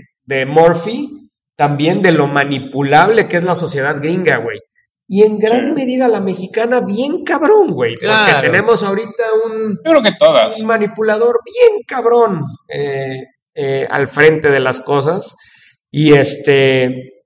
Y, y pues creo que, que tiene mucho que ver con esa. eh, Me parece un comentario muy chingón, güey, de, de lo fácil que es manipular la opinión pública, güey. Ahora, Y, y- y lo tenue que, de hecho lo decíamos también en, ahorita en, en Dark Phoenix, en la película de Dark Phoenix, eh, lo tenue y lo frágil que era eh, para los X-Men sostener su estatus de superhéroes, Sí. entre comillas, ¿no? sí, por- Como de inmediato el presidente le corta la línea a profesor Xavier y en Ya hay fin, ¿no? Y, y- y valió madre, güey, ¿no? Entonces... No, y, y cómo, bueno, pues hasta cierto punto, estas figuras públicas eh, dependen de la percepción de otros. Ellos eh, dependen de que a la gente les guste, dependen de esa cuestión. Y me gusta mucho cómo se da aquí el arco del personaje del Joker, el cual, como que al principio, bueno, de Jack Napier, más de bien Jack, de Jack de Napier, Jack, que eh, al principio sí necesita un poquito de no, no, más bien necesita mucho de la aprobación de la gente, se lo termina ganando, le cuesta su trabajo, Sin embargo, me sorprendió la habilidad de, de Murphy de escribir discursos bien escritos y convincentes del Joker. sí, Esos discursos que da en la escena del rally político eh, están muy bien hechos, güey. sí, están, sí, sí, están sí, muy de bien. acuerdo. Y te digo, eh, me encanta cómo se da este arco del personaje en el cual, bueno, pues al principio sí lo necesita, y al final pues termina él aceptando todo lo que hizo y todos sus errores. Y como ese arco, ahorita me cae el 20, pasa muy de la mano entre los dos personajes. Como eh, detrás de la, del, escenario, Harley logra que los dos personajes eh, acepten sus errores, acepten sus errores como tal y también en esa cuestión eh, hagan las paces. Me encanta ese momento en el cual están conviviendo Batman y, por momentos Joker, por momentos Jack Napier ahí en el Batimóvil cómo cada uno de los dos aceptan las eh, sus culpas y cómo también se reconocen el uno al otro. Cuando termina y le dice bueno pues mira yo la verdad porque estabas en un ambiente muy muy destructivo pero yo ya sabía que, tú eres Bruce Wayne no pero pero hubo un catalizador güey muy importante. Porque Batman era incapaz de ver a Jack como una persona, era incapaz de darle cualquier tipo de pase libre a Jack, hasta que se enfrentó el tema del trauma que él tenía con el Joker, que era el tema Jason Todd. Y la revelación tremenda de que no lo mató y que Jason está vivo y que lo que dijo fue, hubiera querido nunca conocer a Bruce Wayne. Eso es perrísimo. Esa escena está cabroncísima, güey. Y de hecho creo que no lo representa totalmente la... Porque a mí me hubiera gustado ver la reacción cabroncísima de Batman al enterarse de eso, güey. Gráficamente me refiero, güey. Sí. Eh, creo que está medio... Ahí sí, le, Porque eso sí hay que decirlo en el dibujo de Morphy. No es muy hábil para este tema de las expresiones, las actuaciones. Siempre, siempre eh, no, no lo veo hacer expresiones muy chingonas, ¿no? pues mira, te, voy a decir una cosa, eh, eh, como que es muy dramático. Todos están enojados siempre, güey. Todo mundo está. Y, y, a Batman siempre lo dibuja encabronado, güey. Y, y la verdad es que a mí me hubiera gustado ver verdaderamente una reacción facial cabrona, güey, en, al enterarse de eso, güey, para darle la gravedad que tuvo esa revelación, güey. O sea, fue una revelación cabroncísima, güey. Y en ese momento es donde le cae la cubetada de agua fría a Batman y eso es lo que hace que se dé cuenta de la cagadota que estaba cometiendo, ¿no? Entonces, lo que, lo que me lleva a, a la otra catarsis de Batman, güey, que me parece increíble, güey, que es, aquí pues se muere Alfred en esta historia, ¿no? Y se muere salvando a Batman, güey, porque Batman le cayó encima esta biblioteca del Joker y pues Alfred lo salva con una transfusión, ¿no? Pero eh, esa plática que tiene Batman, se las voy a leer, que Batman tiene una plática precisamente con los dos, eh, con los dos lados de opinión que son Bárbara y Dick Grayson, ¿no? Bueno, entonces, como les decía, se, las voy a leer porque a mí me parece, eh, y no solo eso, sino la escena de, en donde está hablando Batman con, con Bárbara y con Dick y le dice que, les dice, o sea, ahí él ya acepta totalmente cómo está, ¿no? Les dice que, que él nunca va a estar bien y que su mayor lucha contra él mismo ha sido tratar de que no les afecte a ellos, ¿no? Y que, y dice, un día cuando los deje, y cuando les deje yo una nota como esta que me dejó Alfred, ¿qué les voy a decir? Probablemente algo que trate de protegerlos, algo que tome, eh, que puedan ustedes tomar en sus momentos más oscuros, ¿no? Algo que pueda compensar mis errores, ¿no? Algo que les diga por qué sigo luchando como Batman y por qué eh, no es por el deber de vengar a mis padres, ¿no? La razón por la que sigo luchando es por ustedes, porque quiero dejarles a ustedes una ciudad eh, de la que puedan estar orgullosos y de la que un día puedan ustedes, en la que un día ustedes puedan quitarse las máscaras, ¿no? Y, los deja a los dos, ya obviamente, pues Dick ya, ya eh, está con él y, y Bárbara también, ¿no? Y Y Esto es antes de, de, enfrentar a los enemigos ya la, la batalla final, me parece. No, no, no, ya, es, es, momento, ya es, uno de los finales del, ya es uno de los finales del, ya, y, y, pues al final se decide Batman a abrir la carta de Alfred junto con Bárbara y Dick. Y dice, y, la verdad está súper emotiva, güey, porque demuestra cómo Alfred conoce perfectamente a Batman, ¿no? Porque hasta le dice, estoy seguro que esperaste lo más que pudiste antes de leer esto, ¿no? Porque te da demasiado miedo dejarme ir y porque no sabes cómo decir adiós, ¿no? Sin duda mi muerte te hizo sentir más solo que nunca, haciendo que te retrayeras en un, en un lugar oscuro en donde piensas que nadie te puede encontrar, ¿no? Y probablemente trataste de alejar a todos eh, convencido de que el aislamiento eh, te va a dar la fuerza que necesitas para regresar, pero estás equivocado.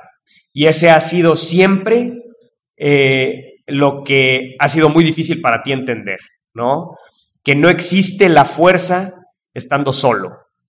No hay fuerza en estar solo, ¿no? Y le dice Alfred, me da mucho gusto que finalmente estés leyendo esta carta porque significa que por fin entiendes significa que seguramente Bárbara y Richard están ahí contigo leyéndola. Y eh, porque, me, por, porque dudo que la hayas leído sin ellos presentes, ¿no? Significa que entiendes perfectamente cómo su cariño es esencial para que tú avances. ¿no? Y lo más importante significa que estás listo para decir adiós. Y entonces le dice adiós, hijo. le dice, hijo mío, no mames, güey. O sea, esa carta de Alfred está, güey. Yo la leí tres veces, cabrón, la neta. O sea, está, para llorar. está perrísima la carta de Alfred, güey. La escribió. Este, este Sean Murphy tiene, o sea, la parte de escribir pedos emocionales lo tiene, pero perfecto, güey. Pero el cuate logra hacer esta, o sea, no es solo el escribir la carta, sino todo lo que pasó para llegar a esa carta, güey. Y es lo que le da poder a esa carta, cabrón. Entonces. De acuerdo. Está, la verdad, está increíble, güey. Y, y, pues cuando por fin Batman eh, llega con Harley y, y, nos revela a nosotros, ya se revela Batman de nuevo como el detective que pues lo sabía todo, ¿no? pero, pero nos revela a nosotros lo que no sabíamos, ¿no? Que realmente Harley fue la que hizo la medicina que curó a Joker, que fue ella la que lo ayudó a escapar de Arkham, que fue ella la que hizo que él ingiriera la medicina y hasta provocarlo a él a metérsela. Y que tú Ay, fuiste la que me filmó Ay, y la que lo puso en línea para, para tornar a la gente en mi contra. Y todo este tiempo pensamos que Jack era el, el White Knight, pero no, eras tú. No, era Harley. Harley es la que realmente salvó la ciudad, ¿no? Y ya, pues, realmente el, la última página a mí me parece fuertísima. Antes de hablar de eso, ¿qué te parece ese momento cuando por fin se casan Jack y, y Harley? Ah, ah, pues es la culminación del amor trágico entre ellos, ¿no? El amor trágico. Ahora, pero ojo, a mí me llama la atención porque es la culminación del amor trágico, está muy bien hecho yo creo que si se hubieran casado realmente hubiera, tenía ganas de que pasara eso, lo cual es un crédito para, para cómo nos va llevando con los personajes, pero a lo mejor hubiera cursileado y, y me gusta más este, ese punto trágico y sin embargo, y sin embargo, ojo, ya nos dejaron claro que Harley es una doctora, es una eh, alguien que conoce eminencia. muy bien, eminencia, que conoce muy bien acerca de la mente humana y esta cuestión de cuando, pues un poquito como que con cierto, hasta con, con, con ciertas ganas de que eso sí sucediera, le pregunta Batman a, a, Harley, ¿y tú crees que regrese Jack? Jack, eh, la, la, sonrisa de ella, esa sonrisa como que inteligente, picarona, eh, nos deja da a entender que Harley Quinzel eh, literalmente tiene un as bajo la manga. Y, y bueno, eh, no nada más Harley Quinzel, sino Sean Murphy, ¿no? Entonces, ah, bueno, pues sí. es la continuación de esta historia. Exactamente.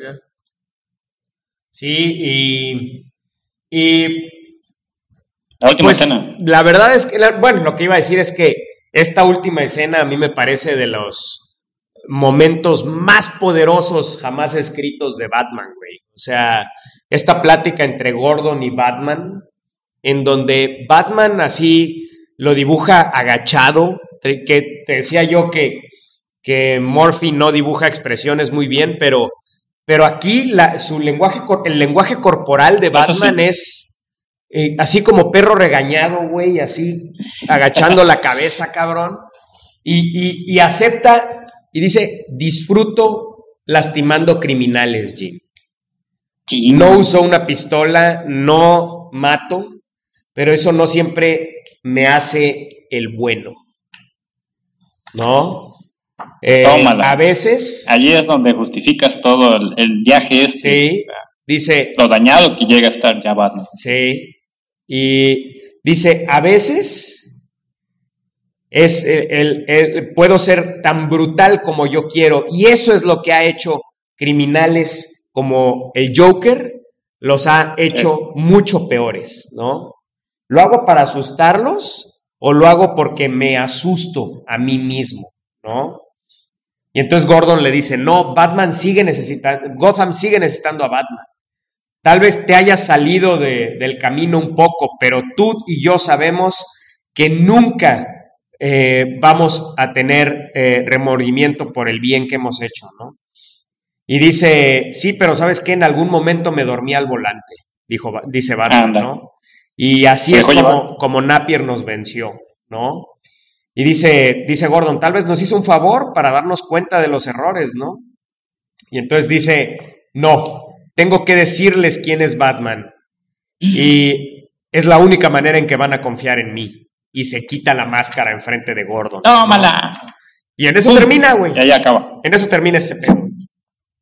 Entonces, eh, a mí me parece uno de los momentos más poderosos jamás escritos de Batman, güey, porque es una catarsis cabroncísima, güey. O sea, a mí me parece este cómic, independientemente de las escenas de acción pendejas, independientemente de las, de las, eh, eh, de las referencias a todas las versiones de Batman, independientemente de todo, me parece una de las exploraciones más profundas de lo que es Batman, güey.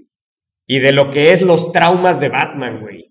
Y, todos sus personajes. Y todos sus personajes, cabrón. O sea, y de cómo funciona verdaderamente Batman, ¿no? Entonces, la verdad, yo definitivamente, para mí, actualmente, me parece que White Knight es el Dark Knight Returns de esta época. Es definitivamente el Dark Knight Returns de esta época. Y, y no creo, al igual que Dark Knight Returns, no debe de ser la versión definitiva de Batman. Nunca Dark Knight Returns. Ese es el error precisamente de Batman contra Superman. Que algún idiota, leyó, algún idiota leyó Dark Knight Returns y pensó que ese es Batman. No, güey. El punto es ese que lo está llevando al, al extremo, güey. Igual que Dark Knight Returns, aquí este no debe de ser Batman, pero es, es una exploración profundísima de lo que puede llegar a ser Batman, güey. Entonces, a mí me parece que esto es definitivamente Dark Knight Returns y yo creo que Sean Murphy se va a convertir en el Frank Miller de nuestra generación. Esperemos que sí y bueno... Eh, que no se ponga loco nada más. Ah, claro, por supuesto. Ahora, dos detalles.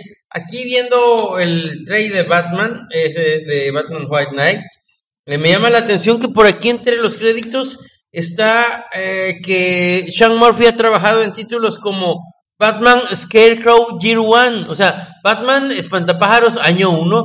Yo no tengo idea de este cómic, pero ya no, pero seguramente en este momento vamos a, estar leyéndolos. Sí, y a ver, chécate esta versión de la foto de Sean Murphy, Mario, eh, vestido como personaje de Sean Murphy. Chécate. Oh, ya vi, con muchos cinturoncitos. Ajá. Y no, y además hasta la cara y la pose que tiene, hasta la cara y la pose que tiene parece que es un personaje de los que él dibuja, eh, con esa sonrisita. O sea, sí me lo imagino eh, a él mismo dibujado en su propio estilo. Ay, ¿no será que simplemente él agarró un espejo y él mismo modela todo, todas las Yo lo que quiero ver es una cosa dibujada por Sean Gordon Murphy. Una sola cosa. ¿Cuál? Un personaje con nariz chata, güey. Porque todos tienen nariz aguileña, todos, güey. En fin, bueno, ya, ya dijimos que las caras no son el fuerte de Sean Murphy. Pero bueno, todo lo demás sí. Entonces, pues bueno, jóvenes, ¿alguna otra cosa que quieran decir de Batman White Knight que no sea una pendejada, por favor? No. Pues creo que ya nos hemos repetido bastante, o sea, es realmente el, dibujo, el, la historia, los personajes. Chequenlo, realmente. Sí, vale la pena. Mucho la pena. Muy bien, bueno, damas y caballeros, y pues somos... Pedro Haas. Antes de, antes de irnos, ¿cuántos, este, bate, así que, que cuántos ba- baticoches dibujados por Sean Murphy le das? Yo de uno de cinco le doy cinco. Está perfecto. Eh, cuatro de cinco. ¿Por qué cuatro de cinco, Tavo? Porque pues Tavo quiere ser diferente, cabrón. Tavo Ah, es diferente, Tavo es individual, ¿verdad, Tavo? No, es por nada que nada que muchos de los clichés me distrajeron demasiado sobre la historia y yo creo que a lo mejor le hubiera Ah. bajado un poquito, pero bueno. Y por el nivel de emoción que luego uno agarra. Sí. Es eso, más bien. Chucho. Yo también le doy cinco, realmente, como te digo, este, tanto el dibujo como todos los personajes, la historia, o sea, te lleva por un lado, parece que que está saliéndose de, de lo que es Batman, pero al final lo justifica todo. Mm. eh, realmente sí, vale la pena los cinco. Así es, bueno, 5 de 5, porque sí, es, como dije, el nuevo Dark Knight Returns para mí, Sean Gordon Murphy, el nuevo Frank Miller, neta, así está este pedo. Pues bueno, y somos... Pedro Haas. Chao, Darte. Jesús Morales, Y Mario Padilla, ya saben, escúchenos en iTunes, Pedro, ya estamos en iTunes, Pedro. Pónganos estrellitas. Todos, todos sentimos que nos pulieran hasta la más profunda de nuestra estrella del sheriff. Así es, damas y caballeros, en cualquier agregador de podcast que nos escuchen, si nos escuchan en Spotify valió madre porque ahí no pueden poner absolutamente nada, pero si nos escuchan en cualquier agregador de podcasts, califíquennos, pónganos, que está bien chingón nuestro podcast. Y pues bueno, ya saben también, si quieren cooperar un poco para que mi querido Pedro pague sus putas y sus aviones. Pues entrenle al Patreon, damas y caballeros, al Patreon de los Supergüeyes. Tavo, ¿cuál es la dirección del Patreon de los Supergüeyes? Este, patreon.com, diagonal Tribunal de los Supergüeyes. Diagonal. Supergüeyes, Supergüeyes, No. Tribunal de los Tribunal de los Supergüeyes. Ok, Tribunal de los Supergüeyes, así es. Entre a nuestro Patreon, coopérele ahí un dolarito, dos dolaritos al mes. Va a ayudar a que mi querido Pedro pague sus vicios, sus aviones y sus putas, damas y, Y que caballeros. llegue aquí contento. Y que llegue Y contento y feliz a Para poder grabar hacer el el podcast. podcast. Así es, damas y caballeros. Y pues bueno, eh, pues ya saben, nuestras redes sociales, Facebook, Twitter, eh, nuestro blog, tribunaldesupergüeyes.com y pues nuestro Tumblr. Tavo, ¿qué hay en nuestro Tumblr, mi querido Tavo? ¿Qué tenemos en esta cápsula de Pues- información que mandaremos al espacio sideral eh, en un cohete de hidrógeno? que pasará a la estratosfera y hará dos órbitas después de ser lanzado como resortera a el resto del eh, el sistema solar para llegar a Júpiter, hacer órbita de nuevo y seguir viajando al resto de la galaxia, mi querido Tavo. Pues, ¿Qué tenemos ahí, Tavo? pues en honor a este podcast tomo, tomo prestado unas imágenes del Twitter de Sean Murphy y como ya se puede subir pornografía, tomo, pues ya saben. Muy bien. Ah, pues, de pornografía. De Harley Quinn. Órale. pornografía de Sean Murphy. ¿ah? Pura pendejada, damas y caballeros, en el Tumblr de los Supergüeyes, pura pendejada. Y pues ya saben, si le gustan las pendejadas, pues entre al, al Twitter de Tavo. que ¿cómo, es, ¿Cómo es tu Twitter, Tavo? Aquella con Y. Algueya. ¿Por, ¿Por qué Algueya? Por el perrito de... ¡Nos vale madre! ¿Por qué Algueya, damas y caballeros? Y pues bueno, pues ya saben, eh, y pues muchas gracias por escuchar. Disfrútenos con leche.